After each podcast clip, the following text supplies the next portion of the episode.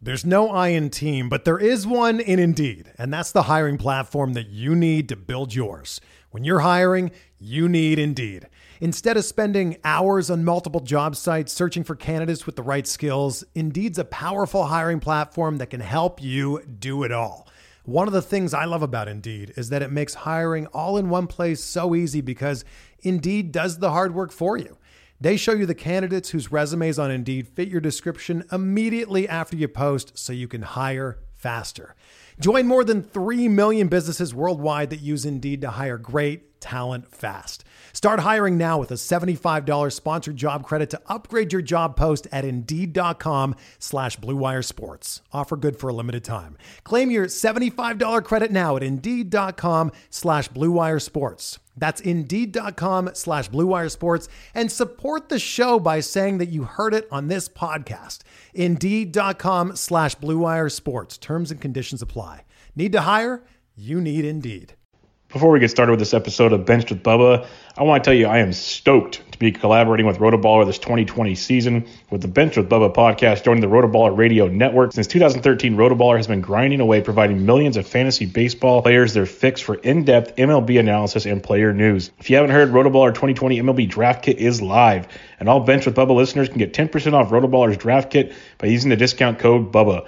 Rotoballer is home to the number one fantasy pros accuracy ranker, Nick Mariano. Nick's 2020 rankings and projections are available as part of Rotoballer's draft kit, along with printable cheat sheets, draft sleepers, and busts. More than 300 2020 player outlooks and tons of in-season tools. All this fantasy baseball goodness from Rotoballer is available for 10% off with a discount code BUBBA. Just go to rotoballer.com backslash BUBBA and get your draft kit today.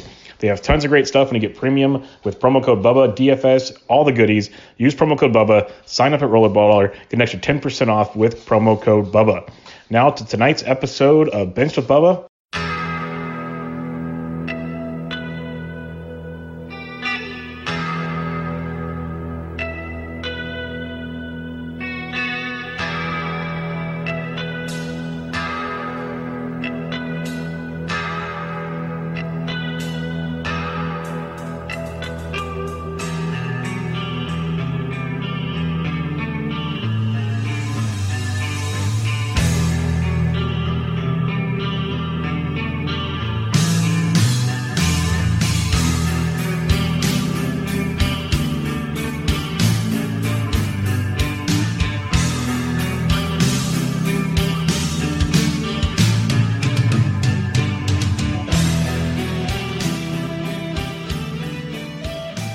And welcome back, everybody, to another edition of Bubba and the Bat Flip, episode 45.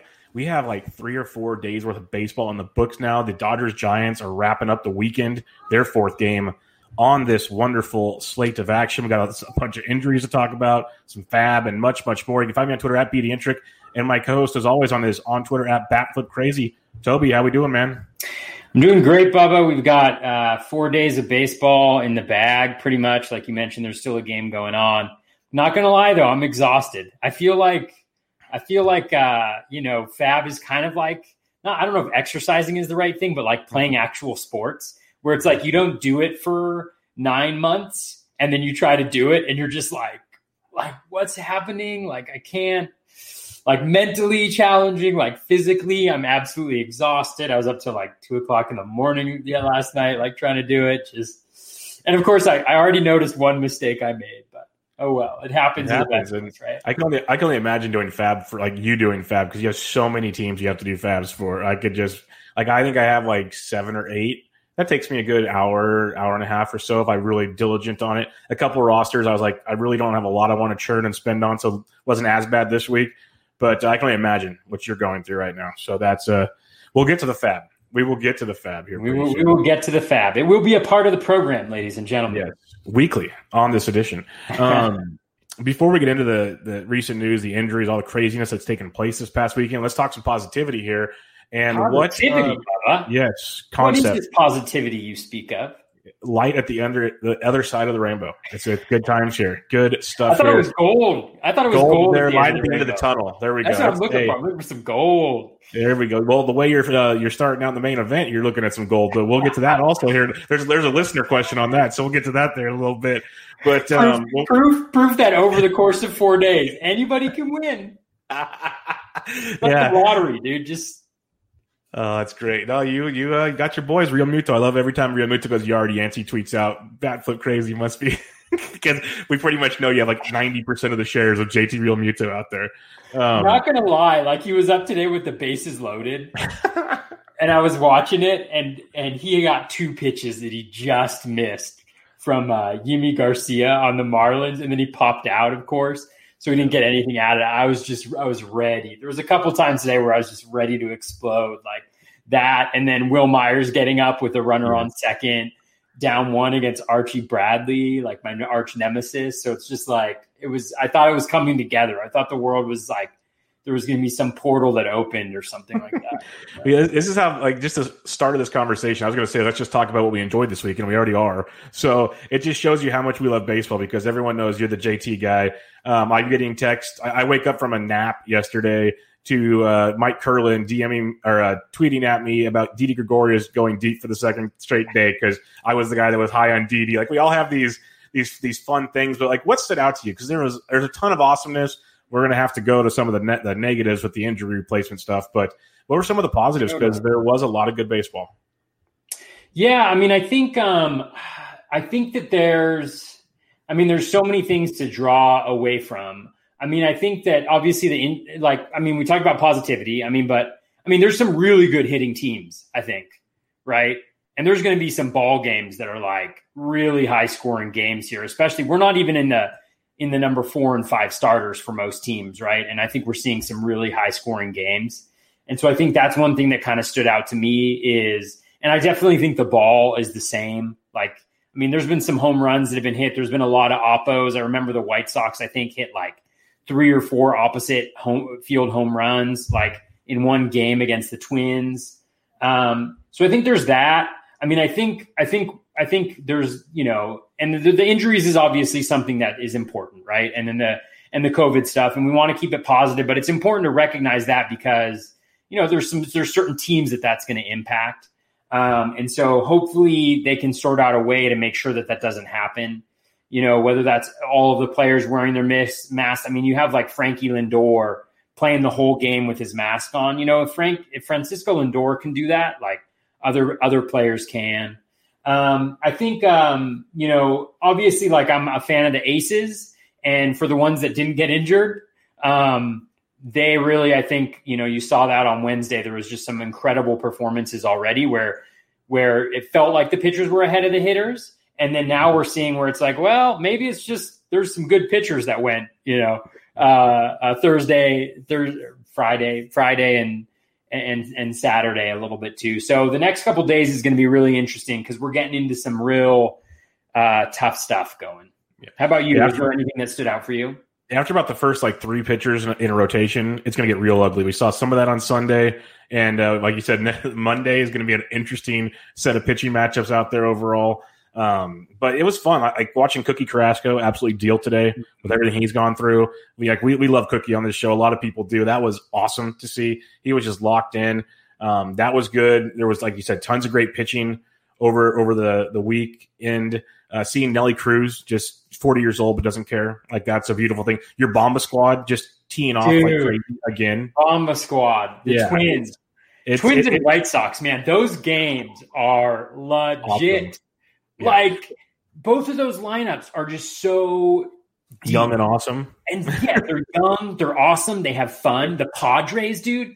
I, like the Padres look like they were having a party on the field yesterday. It was amazing. Like that is something that I think is I think we're seeing more of that. I don't know. Mm-hmm. I, I, don't know. Um, I feel like we're seeing more of players kind of taking the lead, you know, in setting the the tone or the um, you know, and I don't know whether it's as a result of COVID and just like, you know, the, you know, like there's so much at stake for them, but just like really owning um, their own, like their the game, you know, and I think that's really good news for baseball because MLB is so backward. Like I think this, the players are really starting to really, really push that, which has been exciting. Like just, you know, it's game three, like it was game two, and the Padres were like, yep, just having a blast You know, like how, how awesome, having a blast. I bet. How awesome would like a uh, a White Sox Padres World Series yeah. be? Just those two youth, like the youth there, seven game series. Like pitching can kind of be hit and miss at times, but it'd be just amazing, amazing stuff. Oh so, man, it's um, yeah. and I think that's uh, it's just it's it's uh it's it's it's really wonderful. And I know you know we always we always have to contextualize it within what's going on because not everything is wonderful. But just being able like I check box scores religiously I yes. check live scoring religiously, and it's a god awful habit, and I hope nobody else develops it. But hmm. like, there is this strange sick sense of satisfaction that I get out of just doing like just just like checking it out. You know, your guy's up and you see the score change, you're just like, oh damn. If it's, if it's, a big if it's a big moment, you take it off like the Yahoo feed like the live MLB feed, so you can see where the balls and strikes are because totally. you're, you're, sitting there waiting. Oh yeah, oh yeah. I, I, just skip around game to game watching the yeah. guys that I have in. My favorite thing is when you know your guy's leading off, and then you mm-hmm. check the score. And they've scored one more run, and there's no outs, and you're like, "Guess what? I know what the only possible outcome there is." Right? In play runs home it, run. Boom. Yep. JT so, yeah. There you go. So yeah, I'm with you. It's been great uh, watching lineups come out and, and, dissect those before locks, and then uh, watching the box scores is always a good time. But uh, let's get into some of the news and notes from the week. We'll kick it off with the big one. Justin Verlander. He pitched pretty well in his first start. Didn't seem to be too crazy. No reports coming out of that. Um, you know, he, he, had the the hip and the groin issue in the offseason nothing crazy, but uh, he's down and out for the rest of the season with a shoulder injury, which uh, or an elbow injury, which seems pretty crazy. Uh, kind of came out of nowhere for this one for me. Obviously, you can't just replace Justin Verlander, but how would you, um, you know, with the the Stros, you got Framber Valdez or Keedy, maybe Whitley, and other options. What do you think the plan of attack is?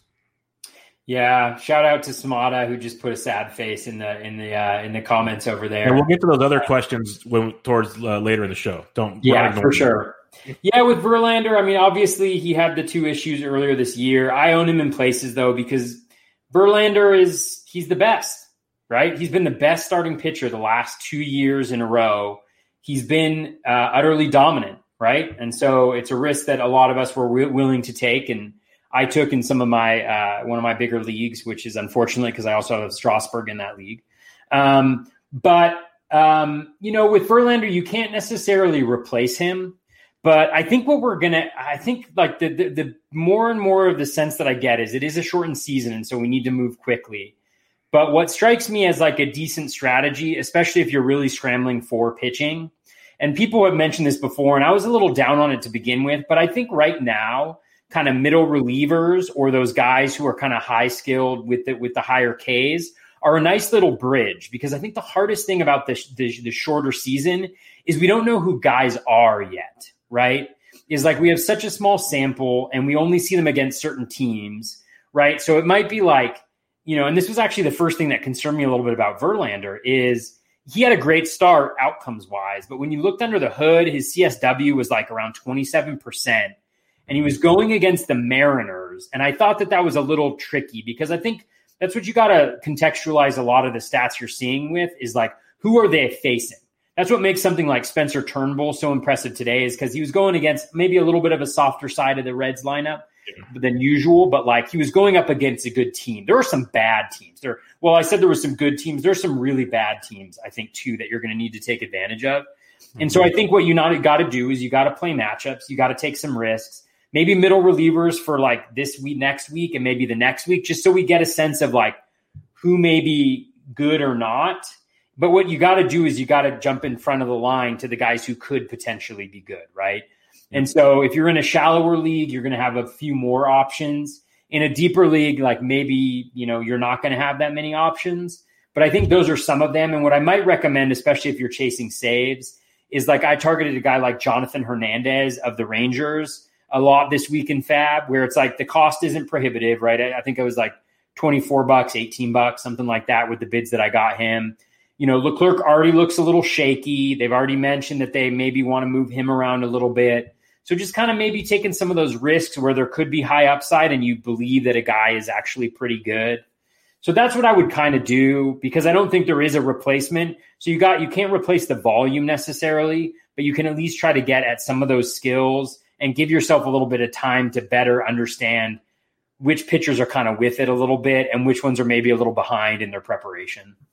Yeah, I, I can definitely get, feel that, and that kind of brings me to a question I wanted to ask you because I know you pay attention to the CSWs, the velocities, all that kind of stuff. And Jeff Zimmerman does his usual like spring training notes. He was tweeting stuff out. A lot of guys are tweeting stuff out.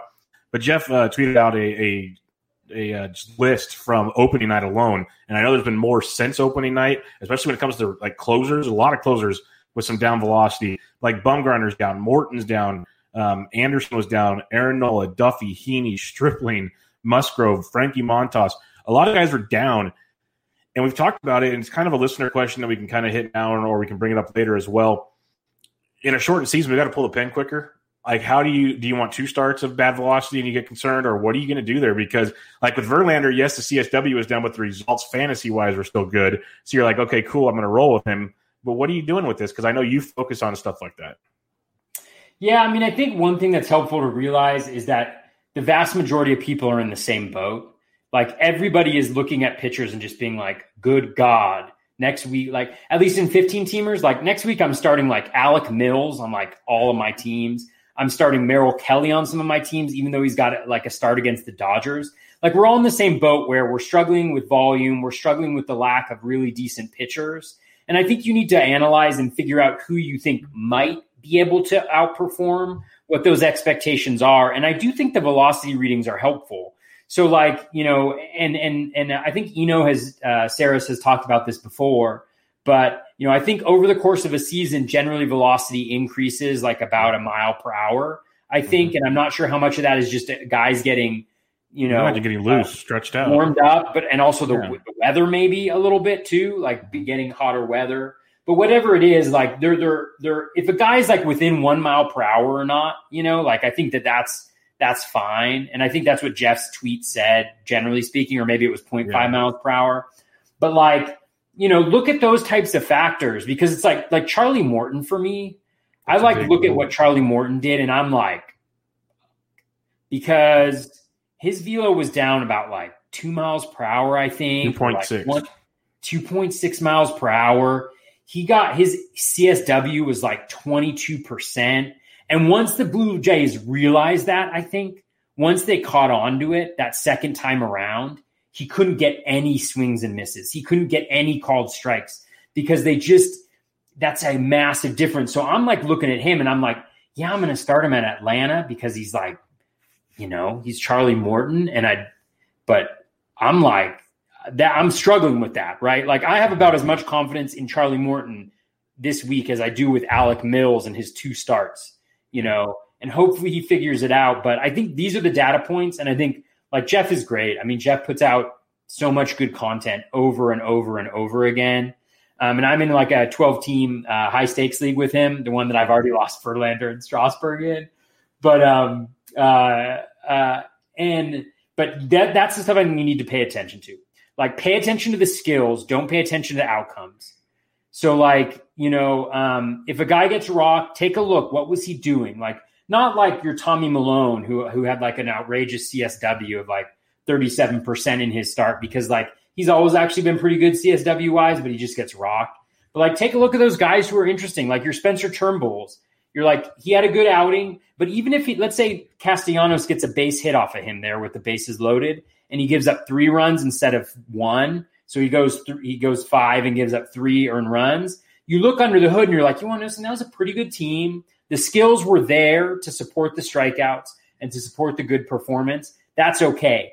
I'd be flipping out if I was a Joe Jimenez owner right now because Joe Jimenez is down like two miles per hour right now, and his max velo is lower than his average velo. He's got those two saves in the bag, yeah, but my saves, God, baby. Two. It wasn't pretty. No, and, and that's what you're hoping, right? Is that the velo comes once he gets a little bit more time. But you got to be cognizant of those types of things, like Wade Davis. I'm I don't I don't I had him in this week because he was on the road, got those two saves. But man, the velo's down. He does not look good. So I'm, you know, any games in Coors, I'm not putting him in there. So just try to understand like where they are from a skill perspective ignore the outcomes as much as possible right now and try to let that be a guide to what to who's playing and who isn't as opposed to being reactive and also on FAAB wait wait for guys to get impatient and to put those guys on the wire who are playing well but not getting the outcomes happens every year in may where you start to get those fines as people lose interest that's going to be starting next week the week after that and you're still going to have seven weeks eight weeks of the season to take advantage. So don't try as much as possible not to um, to chase outcomes right now. Look at those skills. Let that be kind of the guide that that's that's helping lead you, hopefully, to the promised land. You mentioned Stephen Strasburg. I'm going to jump to him right now, just because we're on topic with that. He was scratched from his start with uh, nerve issues in his hand. Took a shot for it. They said he started feeling it last Monday after his exhibition start with the Orioles good reporting. Glad we found that out to the day of. Good stuff there. That was um, brutal. They they feel like he's going to be fine. He's day to day, but I don't know. How, how you you are a Strasburg owner? I don't have him anywhere. I wanted him. I had nothing against him. I just never got him. Um, he's day to day with this issue. Like, how comfortable are you with him? Like, even this week, are you going to put him in assuming he's going to start, or what are you doing? Right now, he's not in my lineup. Um, because I think there's there's the question of whether he's going to play. Number one, like I read the article, I think it was the, either the Athletic or Washington Post. It was it was not good. You know, he was like, I felt this earlier on in the season. Obviously, he pitched okay during spring, so it didn't bother him that much. But he was like, bothered me more and more. And he said like this was the last shot. I think is what he said. He was quoted as saying like he's had more than like, one, which is scary. Yeah, and so I don't have him in my lineups right now. I'm waiting. If there's no news, I'm just going to roll without him in there and put in another reliever. I'm fortunate in some of the leagues where I have him, where I have like Nick Burdi, you know, or I have like, you know, three closers and maybe a fourth that's kind of a speculative closer type thing. So that's where I'd roll with them because what you don't want to do is get the total zero, you know, and also with Strasburg, this is the first time he's going to be pitching. You know, you don't know if he's going to get the Baltimore start, you know, or is it Bal? No, it's um who do they have? Who do they have to start off with? Miami. Miami. No. Yes. No. no, Miami's Miami's going south. They have um Washington. Don't they have Baltimore? Toronto. Okay. So they have Toronto and then they have Miami. So they have Toronto okay. for four. So if he pitches against Toronto, I mean they're not that great of a team. I mean they they look pretty good this weekend actually. I mean against a really tough Rays team. But um, you know, they're not somebody who scares me necessarily, and neither is Miami. So if he pitches, I think you're feeling pretty good. But you also don't know with the nerve issue. Is he going to go five? Yep. Probably it could, not. It could pop up at any moment. Yeah, I. It's scary. I just you know, and so unless I hear he's starting X date, if that happens before lock tomorrow, then I'll have him in there. If not, I'm just going to keep him out. And then if I miss a start, it sucks. But yeah. you know, I'm trying to miss out on as few zeros as possible. All right. Uh, we talked about some COVID things. We have to talk about uh, the Reds had a catcher go down with it, and then uh, there's two players got scratched today due to not feeling well. They have not come out and said it's COVID. Maybe it's not. Maybe they're just not feeling well. But it's kind of weird because Mike Moustakas went on the 10 day IL for not feeling well. Nick Senzel has not gone on the IL yet. Makes you kind of think maybe one has it, one's waiting for test. I don't know. Like they don't have to say anything, obviously, but it'd be kind of strange to put Moose on the IL not feeling well in the morning. So uh, there's a good. Well, obviously he's out for this week. What are you doing with Moose? Because I'm not dropping him, obviously, but it's it's one of those. If it's if we start hearing he's got symptoms or he's, he's you know dealing with some issues, this could be like a three to four week thing. And now we're we're in a different situation. Yeah, I think you just have to monitor it. I mean, I, I think we've seen so far, relatively speaking, that each each case is different but guys mm-hmm. can succeed afterwards. Like we look Definitely. at Yoan Moncada, Tommy Pham, Steele's machine. T- Tommy Pham, DJ LeMahieu. So again, not to uh, underestimate the virus or you know, but each each person is reacting differently to it. So it's possible. So what I would do with Moustakas, monitor the news closely this week, see what happens, see what you're hearing. I think if he's symptomatic, I think you might have to move on. Just mm-hmm. because I think the challenge and the thing I always ask myself with the injury questions, and I did this with Verlander, right? Because I know I think you mentioned he's out for the season. It's come out that it was like a uh, is a forearm strain, I think, which is always the worst possible news ever. Tommy John indicator. So he's out three to four weeks, I think, or like a few weeks. But I've dropped him in my 12 teamer. And it's just like what I ask myself is okay, if you're in a league that doesn't have an IL and you have a short bench, you know, you're looking at those three weeks, and then that's that's just until he's able to pitch, right? Mm-hmm. And then you add on how how long does it take take to get him game ready? Then when he's game ready, is he pitching enough innings to be good, and is he pitching well enough to help you out, right? And I think that's the key. And when you look at it, you're like, okay, let's say the, the chance of it being three weeks is 50%. And then the chance that it takes another week or two for him to ramp up is 50%. Yep. And then the chance that he pitches five innings in those first couple starts is 50%. All of a sudden, you're down at 12.5% chance. And then the chance that he pitches good is even smaller than that. So that's just like a basic way that I like to think about these injuries. And more often than not, I did it with Snell last year when he got injured, and it was like he might come back towards the end of the season. Is like you just got to move on because that roster spot is very valuable if you have a short bench and you don't have IL slots. So I would say just move forward, just you know, move on, just do it. That's with Verlander. Moustakas, wait and see. Um, yeah, yeah Moustakas, wait and see. Yeah. Uh, sure. Real quickly, Josh VanMeter looks to get the most playing time at second base. We saw him in stints last year actually be usable in deeper leagues. Uh, would you see yourself if you maybe are a Moose owner going and grabbing him? I mean, maybe if it's re if it's uh, if it's a really deep league. I mean, team, yeah, yeah. I mean, VanMeter was definitely interesting with the home run and home runs and speed. I definitely played him a few times.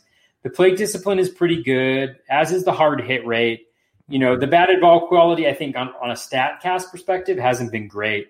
But I mean, he's generally solid, so I could certainly see him. Um, I could certainly see him being a contributor in deeper leagues if he plays on a regular basis, I think he's definitely going to be a platoon guy. So he's not going to be in there against lefties. And so you just got to play kind of the matchups in that in that respect. I think. Uh, this next one is just kind of a let everybody know situation. We got um, Mark Melancon's been pitching, but kind of been dealing with a little back issue a little bit. And uh, Will Smith has cleared to start full baseball activity, so he'll be back soon with the Braves. So just a heads up for people to keep an eye on that. Like that's that situation is going to start unfolding as we expected. Um, Randal Grichuk, he got removed from the game with joint inflammation. That's not great for a guy that we both like. Uh, we're still waiting on information there. They, uh, you know, Teoscar had a decent game. There's other, other options in that Jays outfield. I guess it's a wait and see for now. But if uh, you need to make a move, is he a droppable guy for you? It depends. I think in 12s, you could probably drop him um, just because, you know, the player pool there is just so much um, deeper. Uh, but I like Moustakas. He's definitely not at that level, but um, like him, I think you probably have an extra outfielder laying around, so you can kind of wait and see for another week. Um, the Jays do have some good matchups coming up, if my memory serves me correctly, which is not all the time. But like this week, they do have the Nationals, although they have Sanchez and Voth to begin with uh, before getting Scherzer, and then you know again we're not getting. Um, we may not be getting Strasburg, so we may get Fedde on the other end of that. Uh, and then they've got Philadelphia, which is a nice matchup. Then they've got Boston uh, the following week, and the Braves, which you know isn't doesn't necessarily uh, concern me at all. So you know, hold on to him, see see what he does this week. You know, inflammation can be he could be back in the lineup tomorrow. You know, I haven't seen anything that indicates that he that this could be a long term thing. So day to day, latest reports day to day, day to day, yeah. So so monitor. All right, this one stings because Ken Giles was a favorite of many uh, when you're drafting relievers. If you weren't going for one of the top guys, Ken Giles was a fan favorite of many. Uh, and he is diagnosed with right elbow soreness, going for an MRI on Monday. We've known he has has a injury history in the past uh, that of arm issues, but um, it, it, lingered again here. I was a Giles fan. A lot of people like when he's on, he's one of the better closers in baseball but uh, he's already dinged up here early in the season. Anthony Bass seems to be the guy. We'll talk about Anthony Bass bids in FAAB. My goodness, people like Anthony Bass. But uh, with Ken Giles, again, obviously you're not dropping him right away, but right elbow soreness, this is almost as bad as uh, the Verlander situation. Yeah, it's definitely not good. I mean, I didn't watch the game, but just from seeing people's tweets, it sounded like he just didn't look good at all when he was out there. Velo down considerably. Um, it all does not bode well, especially for a guy in Giles who's a two pitch guy. I mean, he's a fastball slider guy, um, and he throws each pitch like 50% of the time.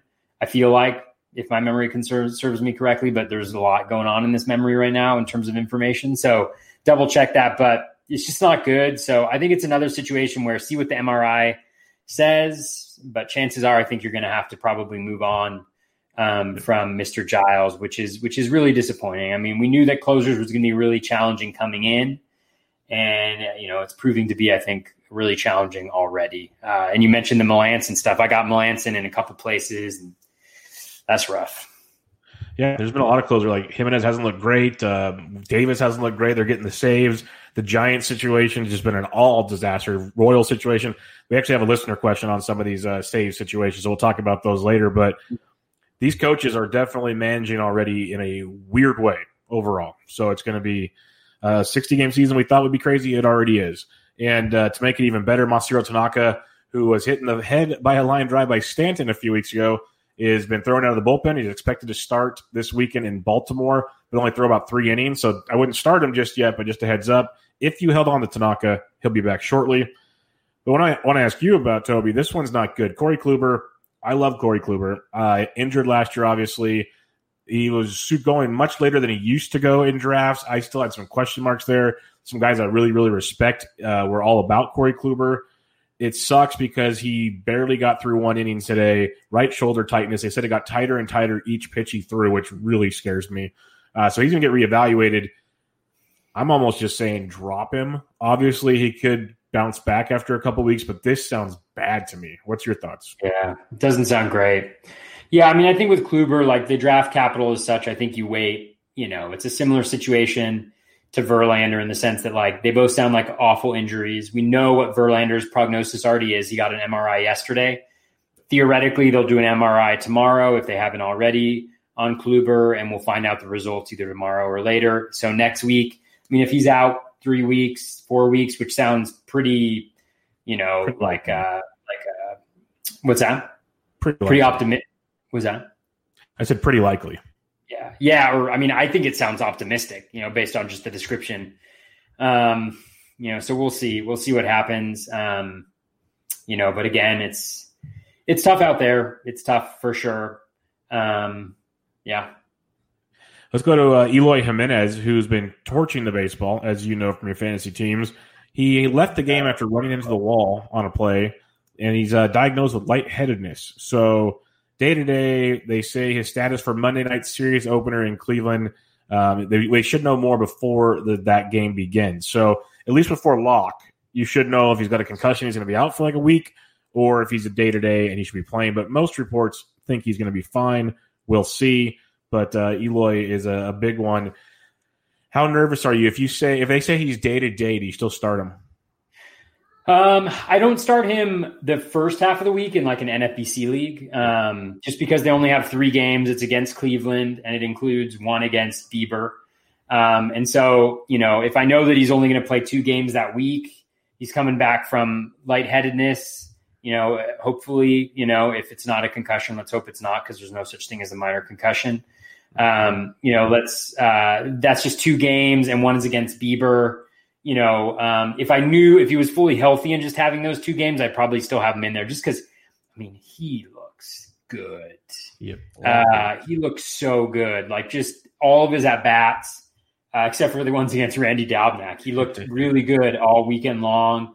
I think it's just a matter of time. I mean, if the White Sox are about winning games, they can't keep him where they're batting him. He's hitting six in some instances. I don't know how you don't have him in there instead of E5 um, you know, hitting cleanup instead of Grandal. Like I, you know, I just feel like that's something that needs to happen. But just for this week, I wouldn't have him in in that first four games unless he's in the lineup on Monday. If that's the case, then I put him in there. Um, but otherwise, um, I think you just you just hope that you know it's not a concussion, it's not long, that he's okay, and that he's back in there. I think this weekend, I think they have a they have a nice matchup. I feel like if my uh, yeah, they have the Royals at the end of this week. So you're just Very hoping nice. that he's there for that matchup because that could be pretty sweet. Uh, in the same game with the White Sox, Reynaldo Lopez left to start early with right shoulder tightness. I'm going to keep this short and sweet. I'm dropping him if you own him. I didn't own him anywhere this year. I'm always a Lopez fan, but I would drop him because this does not sound good. And the rumors are his replacement is Gio Gonzalez, and I will not be adding him. Do you have anything to add to that? No, it's just sad. Yeah. Really high high hopes for Raylo towards the end of last season, or no, at the start of last season. You know, he he put a couple games together. I'll always remember that. Like I think it was like 13k game, oh, might have even been 15ks against the Tigers that he had, where it's just like beasting. Um, but yeah, I think you I think you move on from him. It's just the, the thing you got to start asking yourself is, and I think this is a really challenging question is, okay, who's he going up against in the next week? Obviously he's injured, but generally like with guys who struggled a lot, you look at him and you're like, well, I'm not going to pitch him next week because I don't feel comfortable about, about that. So look to the next week's schedule. If you're not planning to start a guy for a couple weeks because the matchup isn't good enough, then that may be it may be time to kind of move on and find a replacement for them. Yeah, no doubt about it. Um, just a heads up for people that might have missed it: Jose Urena, Garrett Cooper, Harold Ramirez, and Jose Alfaro of the Marlins have been diagnosed with COVID. Uh, they're staying in Philadelphia. The team is not flying out to Miami until tomorrow morning, so they're gonna, they're going to uh, arrive for their game tomorrow a couple hours before game time. So that's something to keep in mind if you're setting stuff there. Tyler Flowers and Travis d'Arnaud uh, were diagnosed with COVID for the Braves. So Williams, um, Contreras, and Alex Jackson are catching. Are you interested in adding either one of those catchers? I don't think so. Um, Contreras is a guy I've liked from a from a dynasty perspective for a while. I, he was actually the first guy I the first first minor leaguer I drafted in my dynasty league that I started two years ago because um, I went heavy on veterans to try to win now. And he was it, and I ended up trading him for somebody good, I think. Um, but uh, yeah, I'm not really that into either of them at this moment in time. Uh, but monitor playing time, you know, because any catcher, especially if you're in a 15 team double catcher league, any catcher that's getting two out of three, maybe even one out of two, if the hit tool is good enough, like go with them. But this point in time, I think it's a little premature to do that. Yeah, I'm going to stay off of those two as well. A couple more here. Anthony Rendon still has not started a game yet. He worked out on Saturday. The it's mixed mixed feelings in Anaheim. It's like some people are saying he might have to go on the IL. They're hoping he doesn't have to. It might be a, a down week again coming up. If you are a Rendon owner, do you roll the dice that he plays the back half of the week?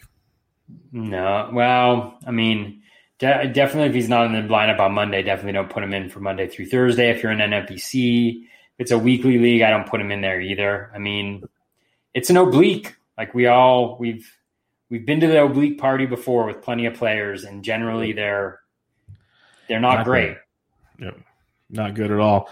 A couple more here. Giovanni Gallegos is supposed to return to the Indians in action on Tuesday because he's been stuck in Mexico. He's been pitching the whole time, so he was ready to go. That's where all the reports were. He showed up. He's ready to go. So he's supposed to start up with the Cardinals on Tuesday, which makes things very interesting, Toby, because, you know, Kim was called the closer. He got in. It was not pretty. He got the job done, but it was not pretty. Um, you have Helsley, who's been pitching pretty good in the seventh and eighth inning so far. And then Gallegos was the guy everyone wanted. I don't know about you, but what's uh, what's your thoughts on this uh, this Gallegos situation? Well, I think I think it's still Kim. I think Kim still got it. Obviously, he got the save. He didn't look great. I didn't see the first two hits, but I think he gave up three singles. I want to say, and I know the the double play that he gave up. I think he gave up a double play was pretty hard hit, you know. But giving up hard hit ground balls, you know, it's not the worst thing in the world. So, um, you know, the BABIP, uh, again, I didn't see it, but um, but I think when the Cardinals named him the closer, I think especially, you know, new guy on the team, had a decent contract. I, I think they want to show give him a shot. And he didn't blow it. So I think until he struggles a couple times in a row, I still believe that he's going to have have the job. Remember, Gallego struggled towards the end of last year, I believe. Um, and so, and he's only done it one year. And that's one of the thing about these relievers that have done it for one year that I'm a little nervous about is that the velo for a lot of them was really critical. And so if they don't necessarily have the same velo, so monitor Gallegos' velo, compare that to what it was last year. You know, Helsley's obviously been pitching well too, but there's also financial reasons why they wouldn't want to put him in the closer's gig. Obviously, that wasn't necessarily going to stop them, it sounded like, but they didn't put him there. And he's a young guy, probably a part of their bullpen long term. So why put him in a situation where he gets saves and, and increase the cost of him, you know, down the road? So you know, I, I think Kim's going to have the job. I actually think he is going to succeed in there. You know, from everything I've read outside of it going up against the Pirates in that start, he was really good. And so let's give him some time. And and, and maybe I'm just optimistic because I, I have him on a couple teams. But um, you know, I, I think you know he's lefty, thrown from the left side. You know, the velo was like I think ninety three to ninety five. I want to say like when he was going up against the Pirates. Um, command looks pretty good, so we'll see. Here's my question for you. Giovanni Gallegos has dropped this week in my TGFBI league, and it really mm-hmm. makes me want to bid on him next week.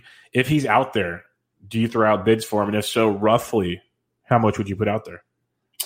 Well, it depends, right? You're gonna have a week to check it out. I monitor his velo. If his velo is similar to last year, if he looks good on the mound, then I think that's the type of guy that I'm interested in throwing speculative bids at it. The way that I think about it, the way that I'm thinking about FAAB a lot of times this year is multiply by three. So in a traditional league, what what type of a bid would I throw on this guy? And then I'm going to multiply it by three because we're at about a third of the season. Gotcha. So you know, so like for me, you know, that's probably a bid in like the five to fifteen range. You know, in a regular league, just kind of like your he's not closing right now. So multiply that by three, so something like fifteen to forty-five bucks. It's all depends on like what your situation is, but you make those and you you don't think they're going to be anything but you're hoping that something happens between the time you get them, you know, and the time you might have to drop them that that bodes well for their chances of getting the job. Yeah, no doubt about it. Uh, last piece of news here. There's plenty more out there. If you guys uh, are interested, go search it up because lots of stuff took place over the weekend. But I just want to hit on it. Clayton Kershaw was scratched with back issues. Apparently, he was lifting weights on Wednesday and tweaked it. But uh, he threw on Friday. MRI came back clean. He's feeling great. supposed to make his next start. So, knock on wood, we're all good with Clayton Kershaw. Um, yeah, let's it's, let's talk. It's, it's not great. No, let's talk FAAB from this last week. I know you made a few moves around. What were some of the main before we just go over like the the big ads and kind of talk about them? Who were some of the main guys that you acquired this week?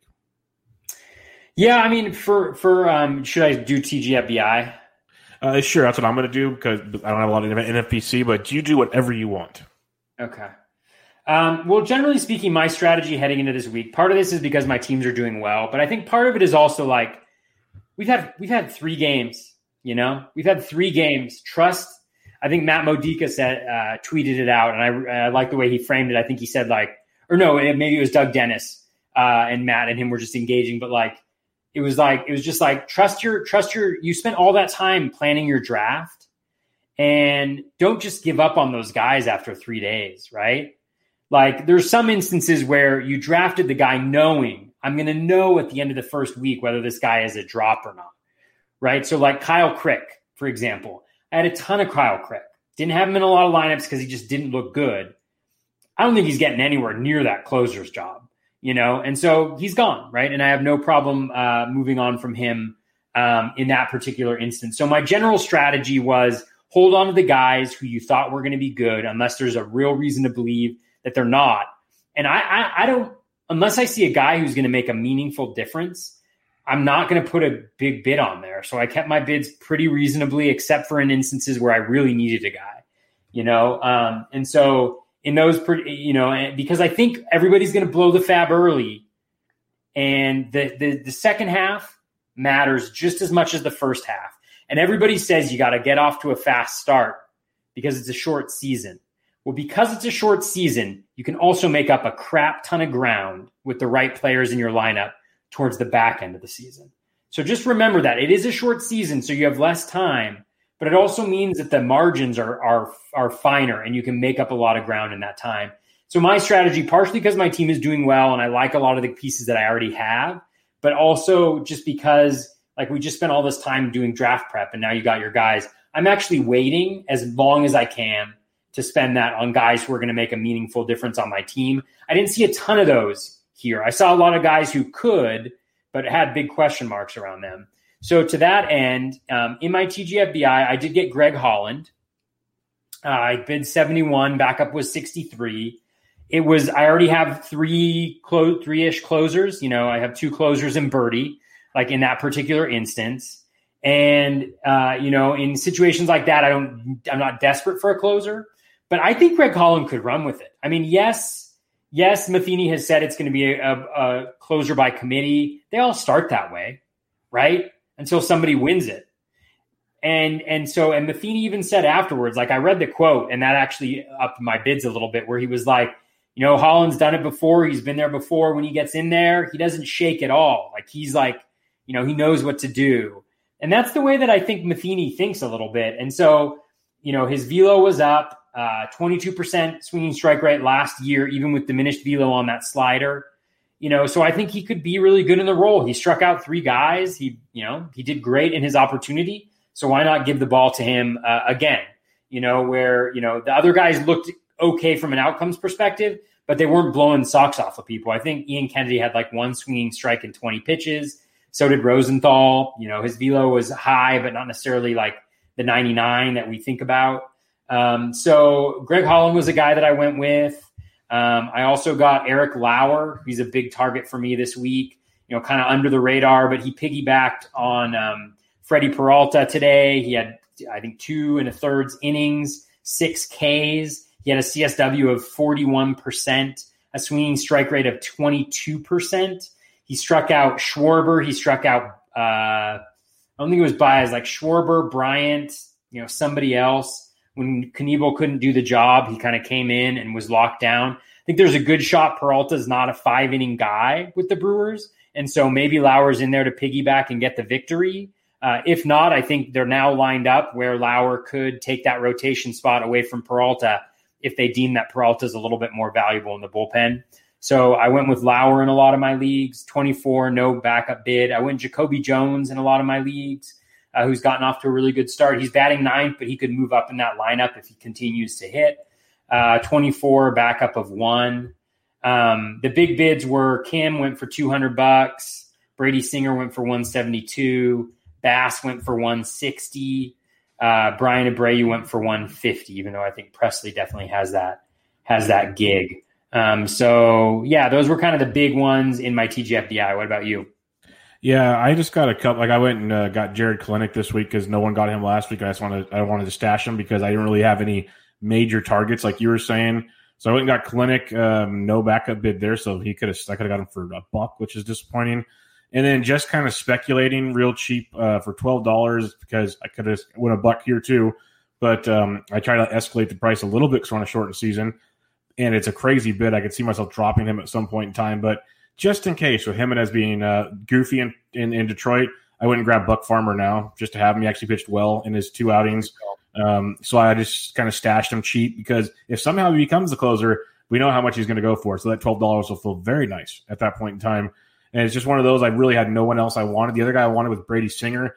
You mentioned he went for like 170 or something in yours. He went for 31 in mine. I tied the bid and I lost it because the guy that's behind me in the standings also put 31. So that was a, a bit of a stinger there. But the, the big ones here, Alex Cobb, Smata, if you're still listening, Alex Cobb went for $217 with no backup bid. So that was a bit surprising. Uh, Anthony Bass went high. Greg Holland went high. And like guys like Taylor, uh, Eno Sarris went Taylor Williams with no backup bid. Michael Fulmer with no backup bid. So those are the kind of big ones that kind of surprise. I, like Fulmer, I get, but at that price point, I was kind of surprised as well. Um, let's go in just the overall NFBC. There's like 188 total events here um, that uh, leagues that took place here uh, in the Fabage. And Anthony Bass was one of the most added guys, went for as high as 600, as low as one. Uh, we had Greg Holland went uh, in 175 leagues uh, as high as 990, as low as three. Brady Singer was popular. Kiki Hernandez, uh, Martin Maldonado, they were all added in over 100 leagues you have any thoughts on uh, Anthony Bass? We talked kind of talked about him. Greg Holland, you mentioned Singer, Kiki Hernandez, Martin Maldonado. Yeah, um, for me, Bass was interesting. I mean, I put like some smaller bids in on him.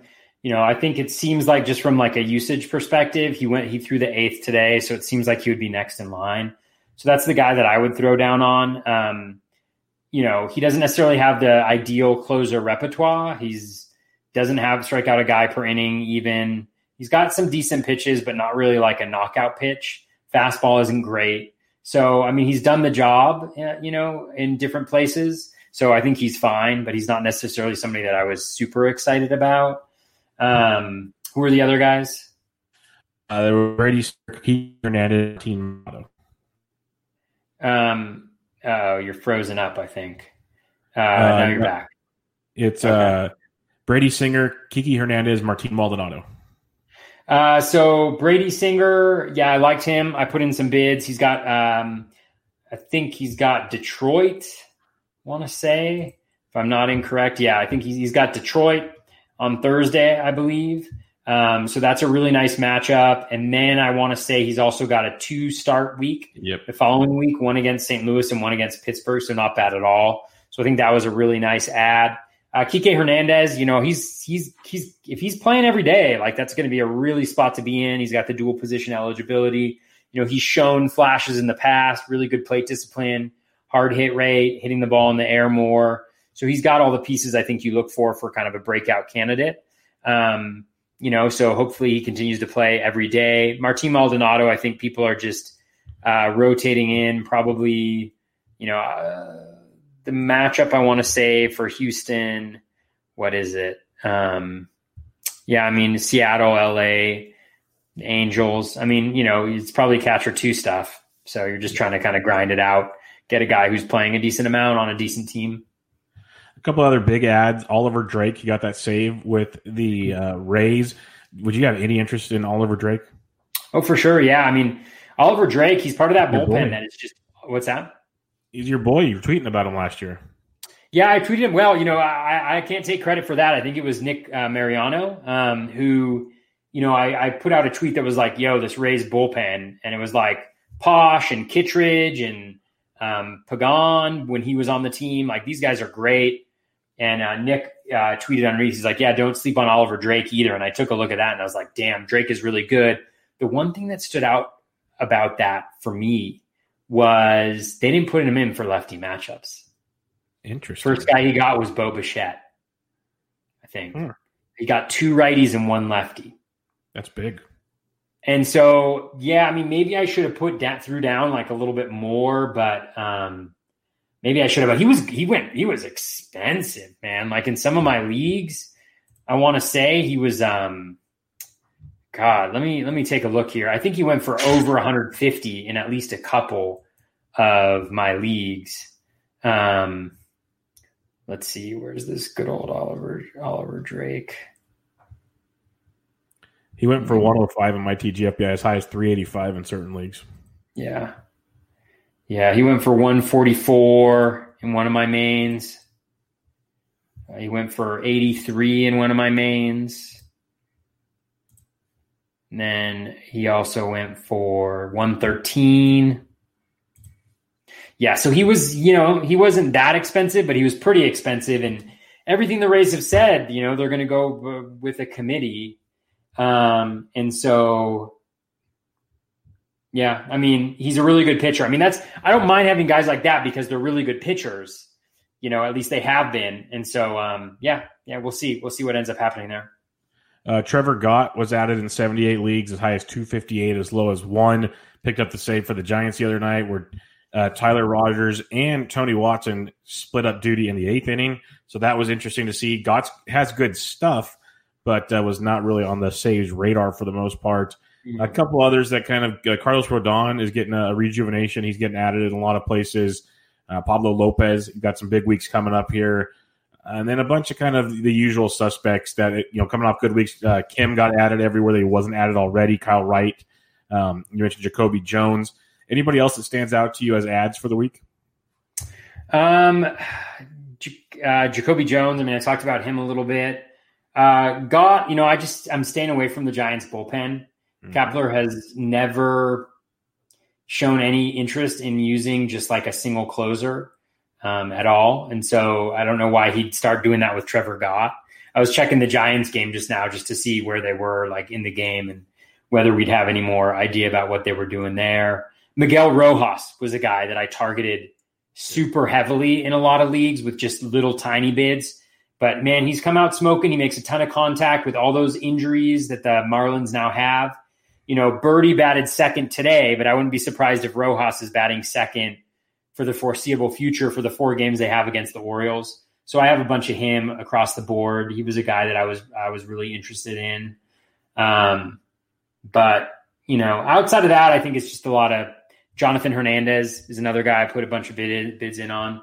Those were kind of the guys that stood out to me. And again, a lot of it was just looking at and saying like, you know, I like the guys that are going to go for high FAAB bids, but I don't, I don't think that's for me right now. Yeah, no doubt about it. Uh, if anybody's curious, go check out the whole list over the see interesting take and scenarios. All right, let's take some listener questions and wrap this bad boy up. We will start at the top. Good old Yancey Eaton. Assuming Kyle Lewis is available in a 15 team league, what percentage of your FAAB are you willing to throw down on him? If he's available in your league, I would run and go get him. I I don't want to break the bank. I know Toby won't break the bank. I'd say at least 30 to 40%. I think never he's break legit. the bank, man. I never break the bank. What, what percentage? You, I'd probably go at least 40% on Kyle Lewis. I think he's legit.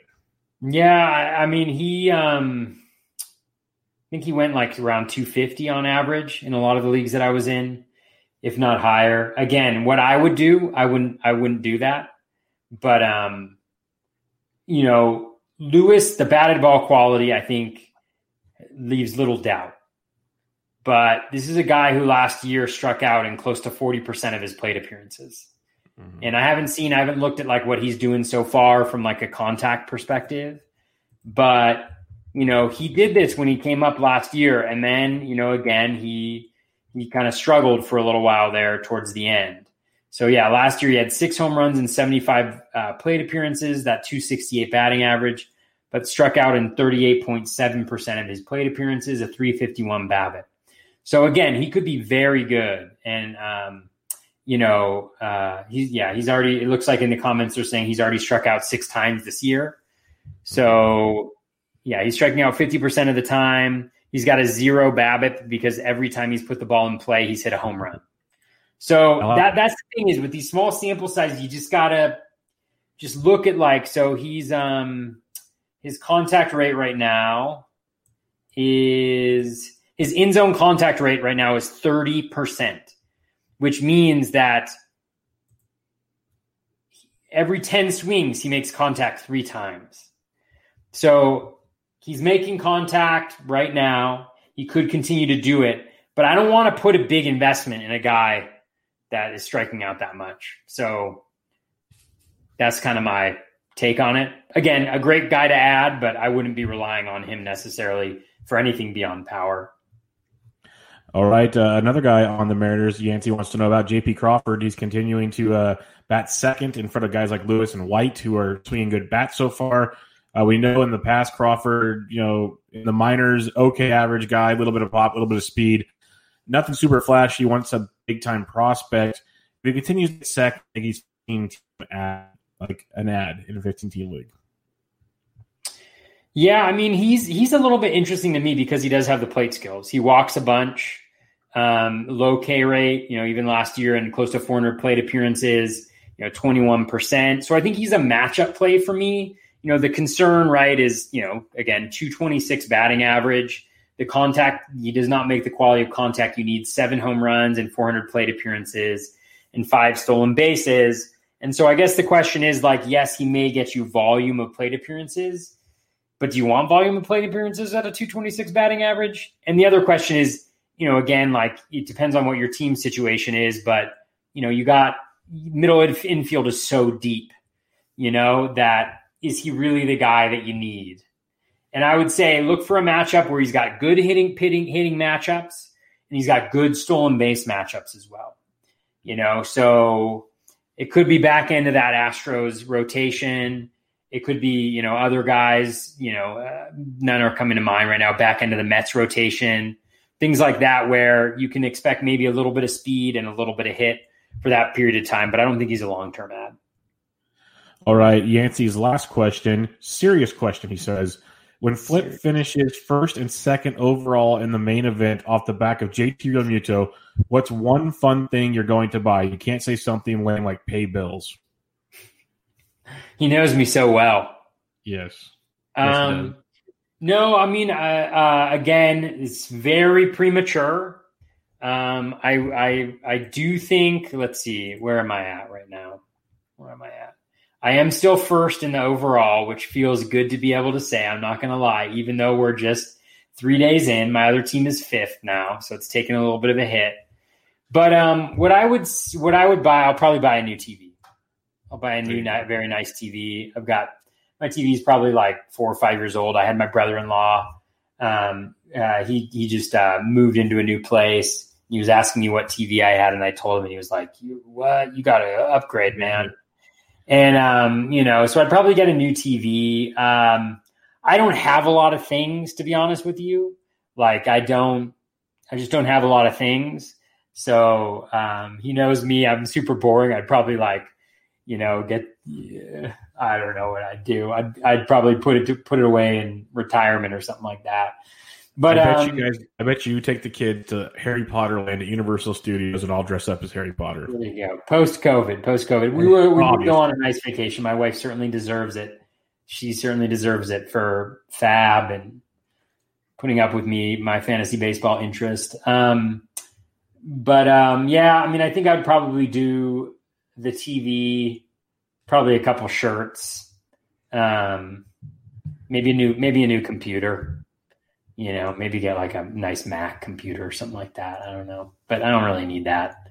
So, all right, Taylor Bauer, Taylor underscore Bauer eleven asks us in weekly lineup leagues, what are you doing with players like Austin Meadows, Nick Senzel, Hunter Dozier, COVID positive or suspected players this week, knowing they could miss the week or be back any day? Um, so first off, what are you doing with players like that? Yeah, I don't. If they're not in on Monday and it's a weekly league, I don't have them in my lineup. Yep, can't take a zero. Yep. How low would replacement level need to be to roll them out there?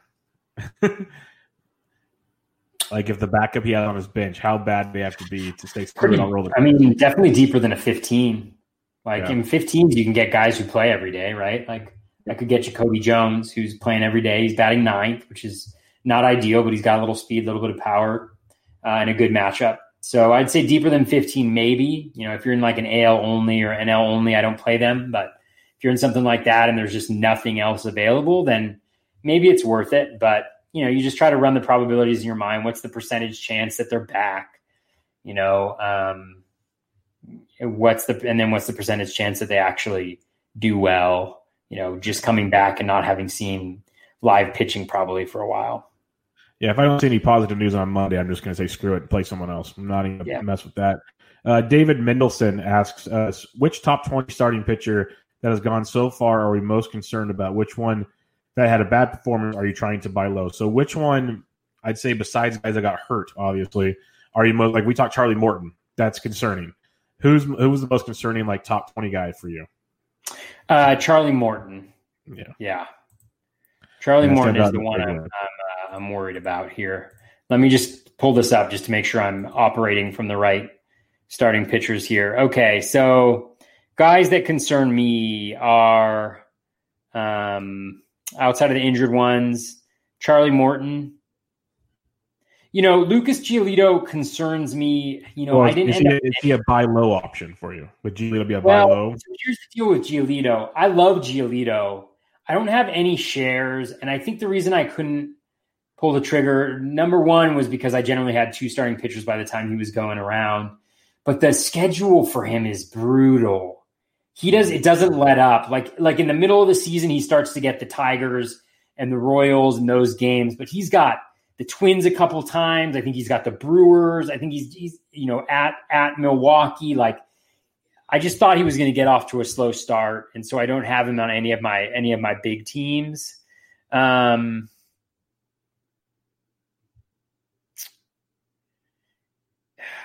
um, the only other two guys that concern me.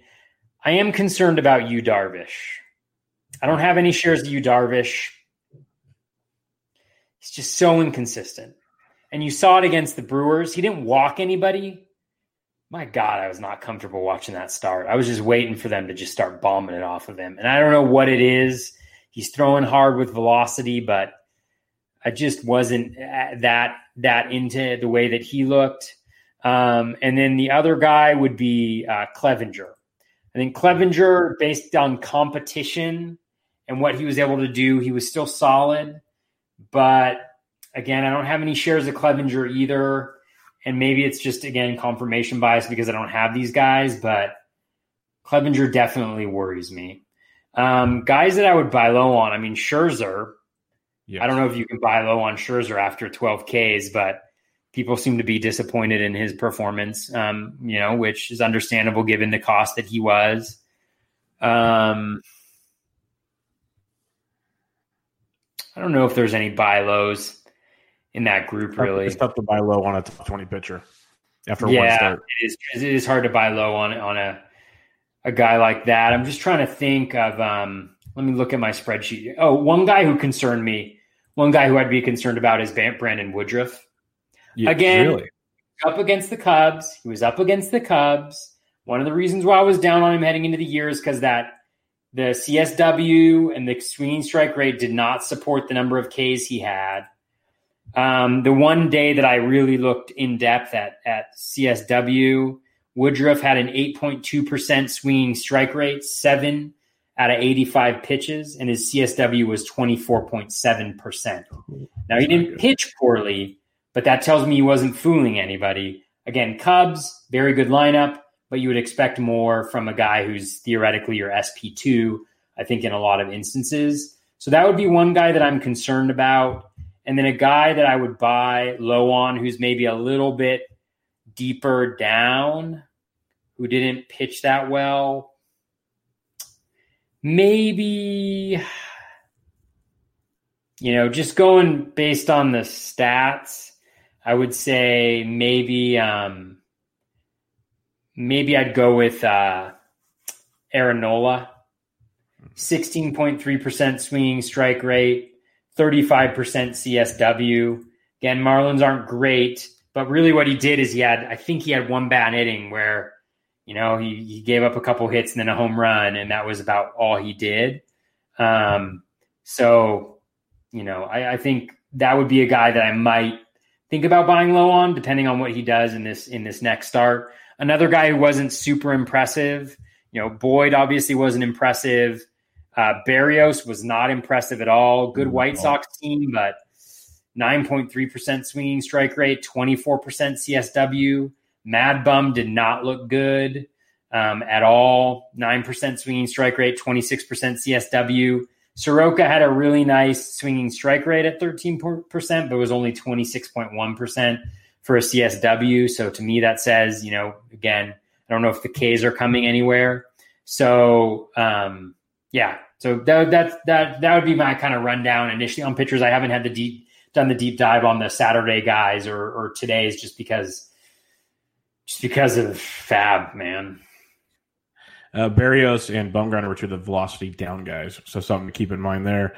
Um, Fantasy Capper asked, "What about Greinke, who had a rough day today? He he struggled a lot in Seattle, but I, I didn't look at his, his big time numbers, but uh, I didn't see anything that stood out too crazy when I when I looked at the the glimpse of it. So yeah. I, I, wouldn't panic yet on Greinke. Yeah, I wouldn't panic on Greinke either. I mean, the thing about Greinke is you didn't get him because you thought he was going to be dominant necessarily in the same way that you would necessarily anticipate. But we kind of knew heading in that this wasn't going to be a great start for him. His velo was down. 87.7 is not is not terrific. Uh, that's like Kyle Hendricks style. But we knew that he wasn't up he wasn't up to par yet, right? He we knew I think from the mining the news and just doing our own research that he wasn't going to go the full game. He only threw 58 pitches today. Um, so that's one thing. Um, you know, it doesn't look too bad just looking at looking at it. You know, again, uh, he had seven out of 58 pitches. This is great entertainment right here, watching me run my calculator. So he had a 12.1% swinging strike rate, and then his CSW was 32.8%. So that's really good, you know. So even though with the decreased velocity against a not very good opponent, you know the skills and that's not the only skill that matters but those were generally there. I think he walked a couple guys which is very which is not what he usually does. And so i just don't think he's there yet. He had a really awful first start last year too. And then he was brilliant for the rest of the year pretty much. So i still have faith in Greinke so maybe that's a guy where people weren't impressed and they may want to move on early that i might look at Greinke. all right torres talks baseball wants to know why am I addicted to Garrett Hampson and where can I get help for this? Um, you're addicted because he had a great September, but you forgot the fact the Rockies are going to screw with him. So that's that's that's where uh, where you can get help. There's a lot of people on Twitter that can help you because they're on the same boat. For sure. I mean, yeah, it's a common affliction, right? The talent, our belief in them and how well they're going to do does not coincide with the facts that we've seen so far. And, you know, that's why we love the game. So embrace it, but don't get too carried away so that it impacts your how good your fantasy baseball team is. Okay, a couple bullpen questions here from Wake Up. Um, Pittsburgh, what are we doing with, with, with the closers there? You got Burdi, you have um, Crick, Kela will be back one day. What are you doing with Pittsburgh? Well, I think uh, you know uh, Crick. It looks bad. I would stay the heck away from Crick. Velo's down. Just doesn't look like a good pitcher. Uh, Ricardo Rodriguez is a possibility. You know, he pitched though. I think in the sixth the other day. Again, you know, it, he, they've said it's a committee, but you know we got to look at like what the usage is so far. Um, Burdi is um, uh, Burdi's Burdi's really freaking good. Like I think he he had an 18% swinging strike rate last year. I think he is potentially a dominant reliever. And even if he doesn't get saves, I don't think it's going to hurt hurt you to have him in the lineup. So he's definitely the guy that I'm targeting. I mean, I love Burdi. I've loved him last week. I've got him on a ton of ton of different teams. Um, and then I think Michael Feliz is another guy that you got to be looking at who hasn't been mentioned, but has always had the skills and I think is starting to gain the trust of the, and the confidence of the manager. And I think that's one thing that's really important, right? You got these new managers, you know, they're watching their guys real closely. And if they're blowing up in the bullpen, you know, that sticks with them. Those first impressions, I think, stick with them. So I like Burdi. I'd be hardcore into him. Uh, Feliz is kind of a sleeper. Maybe that doesn't get talked about. Maybe Rodriguez, but uh, I think Burdi's, you know, borderline playable just regularly because I think he's going to strike out you know, one and a half guys per inning on average about. Uh, St. Louis, we already mentioned Kim's the guy there that we kind of like. Uh, Kansas City, we hit on, you know, Rosenthal, Kennedy, Holland. I think we basically, you're thinking Holland's the guy? Yeah, I mean, you know, again, like we just don't know, but everything that I see so far points towards Holland. You know, he got, uh, they saved him for when they had, um, uh, when they had a lead. They used the other guys earlier where they would never have been in save situations. And he did really well at the job. You've got a quote saying the manager trusts him and believes that he's done this before and that he has nerves of steel. You know, so and and I think he can be good. I think with mile per hour velo bump, if that continues to get higher as he warms up, that's better. We've already seen that he can be successful with that slider, even with low velocity. Why not? Why can't he be successful? Um, last question from Wake Up: How much FAAB would you spend on Spencer Howard? He's supposed to jump into the rotation here pretty soon. They're guessing because well, he threw today. They're trying to keep him on track to go when Vinny V finally gets taken out. It sounds like so. Spencer Howard should be coming up in the next week or two. Um, I'm still being tentative on that. I think he's a good, good pitcher, but I kind of want to hear more on it beforehand. But once we hear that, he can go for a lot. What would you spend on Howard? Um, Vinny V went today, right? Yeah, it was not pretty. The first yeah, was pretty. I mean, I mean, not so much. I mean, it could be a good investment. I mean, if if he if he took Velasquez's next start, you know, that would be Toronto at Toronto, and then he'd have Miami, uh, and then he'd have potentially Baltimore or Atlanta. So, you know, uh, uh, I mean, I don't like putting big bids in. It's yeah. probably going to be my downfall this year, but um, you know, if, if there's anybody who's going to come in and make a difference besides Nate Pearson, Howard seems to be the guy. He's in a good context. So why not throw a couple bills at it? 200, 250? I don't know. I, am not going to do that, but. All so right. Listen, uh, to Bubba, I'm saying. listen to Bubba. Bubba, how much would you throw in there? On Spencer Howard, I would throw maybe like 120. I'm not going to go too crazy on him because I, I like Spencer Howard, but I would if I wanted Spencer Howard, I would, have drafted Spencer Howard. I'm not going to play a big award for Spencer Howard. So we knew he was going to come up in a couple weeks. I was just knew that going into it. I, am not going to go on a bidding war for him. Um, Dave Yellow asks, he has Verlander on his team. He also drafted Whitley late. Do we think Whitley gets the job? You'd like to think so, but I think they have so many moving parts in Houston. You got Framber Valdez or Urquidy supposed to come back. Urquidy get the shot before Whitley does. Yeah. Well, I think you just need to see how it lines up. So, like Greinke went, Greinke pitched today, and so then you know you have, um, God, let me let me bring up my my grid here. So, because one of the things you got to take into consideration too is even if they're even if they're down a guy in the lineup, then just um, th- then it, but if they have off days, they can just skip. You know, they can skip uh, times through the rotation. You know, and it's not like they've treated their rookies in in other situations. You know, like Kyle Tucker, where you know they're put they're they're anxious to get them into play. So you got Greinke today, James on Monday, Framber Valdez on Tuesday. Then you would have where Verlander usually goes, and they'll probably do some sort of bullpen game or something like that. Then they have an off day. Then you have McCullers, Greinke, James, Framber Valdez. Um, well, and then you have another off day. So really, they're not going to need him until early August at the at the earliest, you know. And so, you know, I, I don't think I would speculate on him. We also just don't know how he's going to pitch. You know, he's obviously got the skills, but he's also looked really bad at, at different times.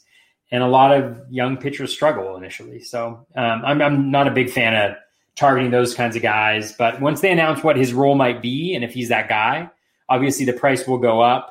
But um, you know, so maybe I'll throw like a little bit just to have him on my team when that announcement is made. But other than that, not super interested. Uh, at, at MMS seventy nine, we answered the Verlander question. We answered the Kyle Lewis questions. The other question he has uh, thoughts on Gregory Polanco potentially coming back this week. I'm not running to go play Gregory Polanco. He's been Gregory Polanco, unfortunately, for a few years. Uh, if you're in a super deep league and want to take a chance, sure. But I think there's other targets I'd rather go for. What about you, Toby? Yeah, I mean, I think if you're in a 15 team league, you know, um, sure, go ahead, play the matchups. Um, you know, they do have Milwaukee. Um, I think that's three right handed pitchers coming up early next week. Then they have the Cubs. Then they have Minnesota, Detroit, St. Louis. So they've got a nice little stretch of games there. So, yeah, if you need power, potentially speed in your bat. But again, Polanco is not necessarily anybody that um, you know that you really want to invest a lot in, given the long history of injuries and relative lack of performance. A couple more here. Sam Crawford asks, "How are we going to go prospect crazy next year with no MILB?" I, am positive we'll be able to go prospect crazy because that's what we do. there will be enough beat writers and enough people speculating and videos out there. We'll be able to go just fine. Yeah, yeah, I mean, you're really going to have to track those beat writers really closely because those are going to be like, you know, in the bulleted section, the little news and notes there down at the bottom is where you're going to get the little updates about like Wander Franco looks great. Obviously, we don't really, we know Wander Franco is going to be great, but like, you know, some of the lesser known prospects, like so and so is impressing in alternate camp or whatever. Yeah, definitely going to be there. Uh, at Zach Roto asks if you could take 25 cents on the dollar, would you cash all your chips out in the main event right now? If I could take twenty five thousand dollars right now, twenty five thousand dollars. So yeah, twenty five thousand dollars right now to there we go. Come on, man. Um, I mean, look, my teams are doing really well, but we're three games into the season. If you told me at the beginning of the, the season you're going to invest twelve hundred dollars in a league and you're going to make twenty five thousand dollars off of it, heck yeah, I'd take that right now. Like I'm not, I'm not greedy, man. The pot odds on me winning the overall, despite being one one currently, is very, very slim. So I would definitely take that. Um, you know, but I want to play it out. I want to have fun. This is fun for me. So. Uh, Marty at Beamer Cleaner asks, "How long should we wait to pull the trigger on a guy that starts off slow with only sixty game season?" We talked about it a lot. It's a lot of it's dependent on your roster, but you can't wait too long. That's for sure. Yeah, I mean the thing is, just like any time, you got to look. Don't look at the outcomes. Small sample. Don't look at the outcomes. Look at the skills. If a guy's contact rate is the same, if his hard hit rate is the same, if his barrel rate is the same, everything's the same, but he doesn't have home runs or he doesn't have the batting average he usually has.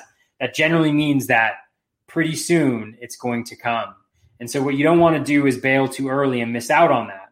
But if it's clear that a guy is struggling and there's some reason he might be struggling, right? There's news that he might be injured, his contact rate has plummeted, he's hitting the ball on the ground a ton more than he used to. You know, things like that, like then that that would be a reason to move on from a guy because, you know, because he's not playing well. And and I think that's a different thing. And it also depends who they are, right? If it's your second round draft pick and he's struggling, you're not just going to drop him, right? Because theoretically he was good, you know. He was good. That's why you drafted him. So 100% with you there. A lot of uh, context into play on that one. Couple questions from the chat here. Pete Tartag asked. This is great. Thanks, everybody. Yeah, Pete Tartag asks, do we think uh, Hudson takes over the ninth inning role in DC, basically from Doolittle? I've been a fan from day one, saying Hudson's going to get plenty of chances there. I think you know a lefty matchup, righty matchup thing plays out pretty well. Uh, what are your thoughts on that DC situation? Certainly looks good today after today, right? I mean, it's recency bias, but Doolittle didn't look great. He blew blew the lead, I think, and he was in in the eighth, right? If I'm if I'm not incorrect, either the eighth or the seventh. And his velocity was down a lot in spring training. I haven't checked it out yet, but I imagine if we took a look at it, it would probably be down. So yeah, I'm you know I think Hudson's Hudson's a great spec. Uh, Real McCoy Break says Oliver is a must pickup in his opinion. So check that out. He's a big prospect guy, so he would know what he likes there. Uh, Leland Tagliari had a bunch of uh, questions. I'll kind of sum them up for you here for the Mariners, like Matt Magill's closing right now. It looks like you got Yoshihiro Hirano there. Magill you, through the fifth today. Oh, so that just gets even better there. yeah, I dropped Austin, Magill. I dropped Magill think, in a couple of leagues. Because like if, if, if, they are going to, oh, go. We finished the question. Sorry. I was going to say, do you think Austin Adams is the closer once he returns? I don't think anybody's going to be the closer. If I was going to spec on a closer, I'd go with Hirano when he's back from COVID. So if he's on your wire, if somebody dropped him, then I would look at a speculative ad later on, just because he's got the contract, he's old. You know, they, they you got to think about the context that they're in. Like they want to move pieces, right? They would love for Hirano to look good in extra inning or like in the closer role, and then ship him off to somebody else to be their seventh or eighth reliever for some sort of minor leaguers, right? Or some sort of chip that they have because you know they're not necessarily they're going for it this year, but they're not going for it this year. Although they did you know they are they are two and one, right? Um, yep. uh, but like a situation like Seattle is a good one. It reminds me of the Giants in the sense that it's not a very good team. You know, it's clear that it's going to be a committee unless there's one solid guy. So if there's no point, there's nobody good enough in there to be it. I think Austin Adams probably has the best skills of anybody in that bullpen. So would I want him probably over everybody else? Yes, but I think Hirano, if anybody is going to get that job and roll with it, it's going to be him. Yeah, in the preseason, I was on the Hirano train just because of experience alone and uh, get some work out of him. Davey Deals likes to deal, so I could see that being on there as well. Uh, last question Leland Tagliari asks um, Jose Leclerc, he was sketchy early on here. Are you stashing Montero anywhere? Uh, no, I'm stashing Jonathan Hernandez. Uh, Montero has not pitched yet. Um, he's either injured or has COVID. Uh, Jonathan Hernandez is the clear eighth inning guy. He's been a star in spring training, in summer camp. He's looked really good. He's pitched really. He's pitched pretty well here. I think he's got two innings now, two clean innings. Um, well, I don't know if it's called clean. I mean, no earned runs given up, um, but uh, I think he's given up like one walk and one hit. I think in those, and he's struck out two. Uh, Leclerc looks shaky. He always is kind of shaky. So Hernandez is a guy I targeted a bunch as kind of like a, you know, if Leclerc blows a save or two this week, even not, I could see them going to him just because I think um, Woodward has has said before the season started that they wanted to move Leclerc around a little bit, um, and maybe use him in the highest leverage situations. And so I could see an instance where Hernandez actually gets those ninth inning looks at this point in time. And the other guy, Martin, who was kind of rumored to get looks, I think he had COVID. I think Montero's just injured. Yeah. Um, so yeah, that, it would be Hernandez that I'd be going for. He's gone in pretty much all 15 team leagues though by this point.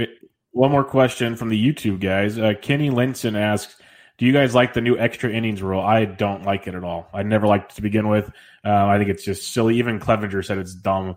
Uh, I get why they're doing it, but I'm not a fan of it at all. Yeah, I don't like it either. It's just um, it's not that big of a deal. It's artificial to me.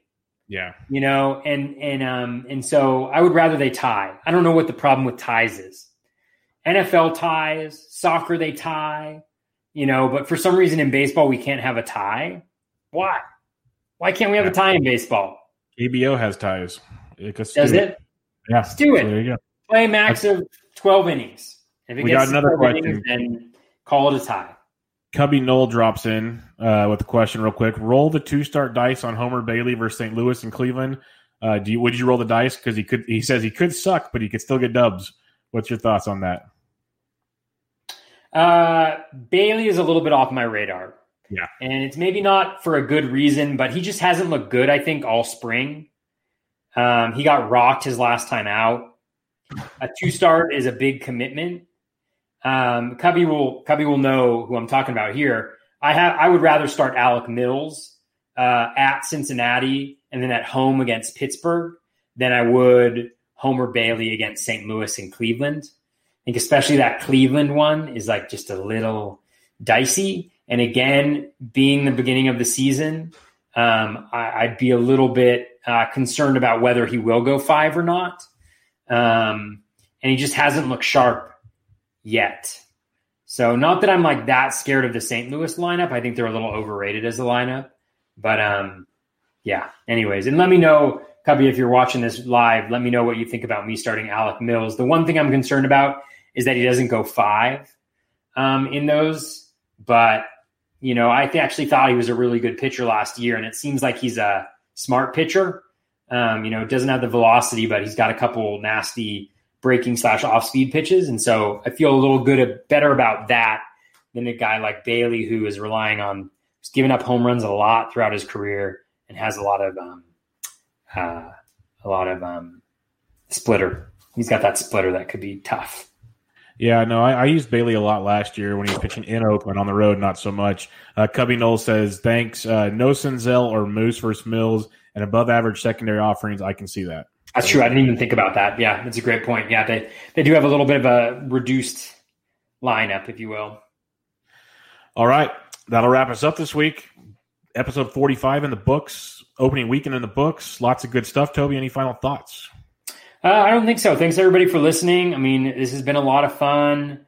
You know, there's positive, there's negative for sure, but you know, um, baseball is a lot of fun. I'm having a lot of fun watching the games and um, doing the things that I normally do, checking the box scores, checking the scores, checking the live scoring.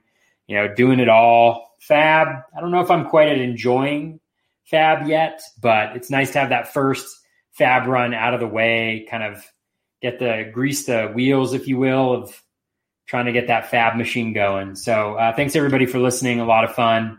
Um, thank you, Bubba, as usual, and, and I hope everybody has a really good week.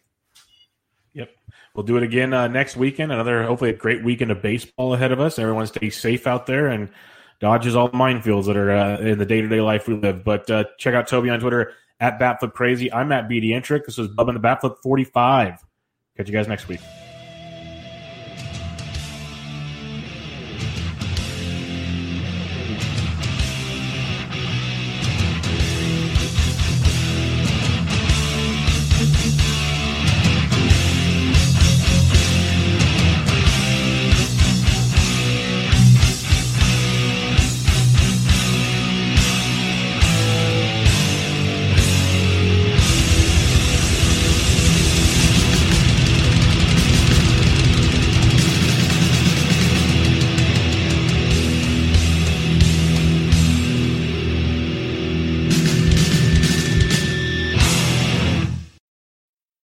Better with an auto policy from American Family Insurance.